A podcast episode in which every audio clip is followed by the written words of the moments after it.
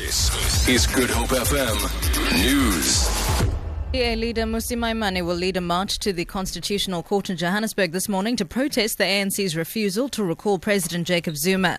The march is part of a planned series of demonstrations to highlight the importance of the court's ruling that the president had flouted the constitution over the Nkandla saga. Maimane spokesperson Mabine Seabe explains. We committed to various forms of mass mobilization as well as protest to ensure that the people of South Africa know the magnitude of the Constitutional Court judgment that stated that Jacob Zuma had violated his oath of office as well as the Constitution, and also to ensure that uh, pressure is put on government as well as the ANC to remove Jacob Zuma from office. The case of two alleged arms dealers, one of whom is a former policeman, is expected to continue in the Bellville Magistrates Court in Cape Town today.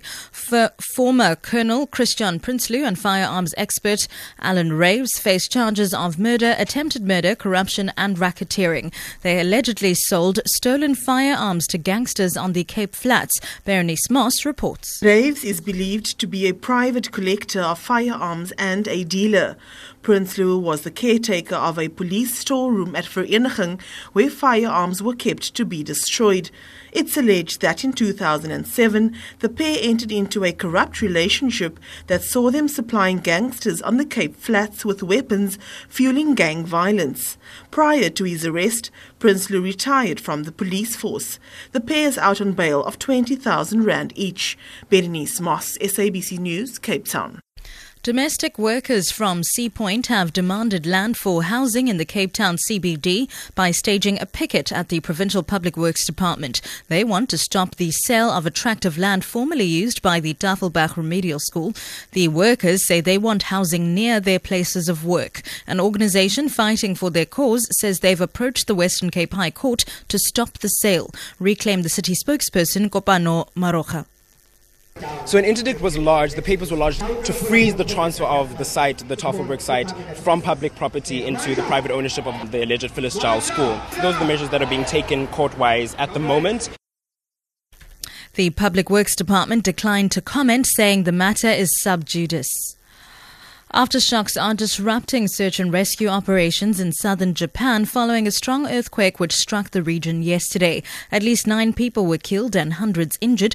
Most of the victims came from the town Mashiki. The BBC's Rupert Wingfield Hayes reports. There are still searches going on in buildings to see if any more people are trapped, but uh, they think they have got to all the people who were trapped. The number of injuries continues to go up, though. We've now got the latest over a thousand people admitted to hospital from injuries. Japan has one of the the most sophisticated earthquake warning systems in the world. People have them on their mobile phones. You usually get 30 seconds to a minute's warning. But this earthquake struck on land, it was very shallow, and it was very powerful, and people got no warning at all that it was about to hit.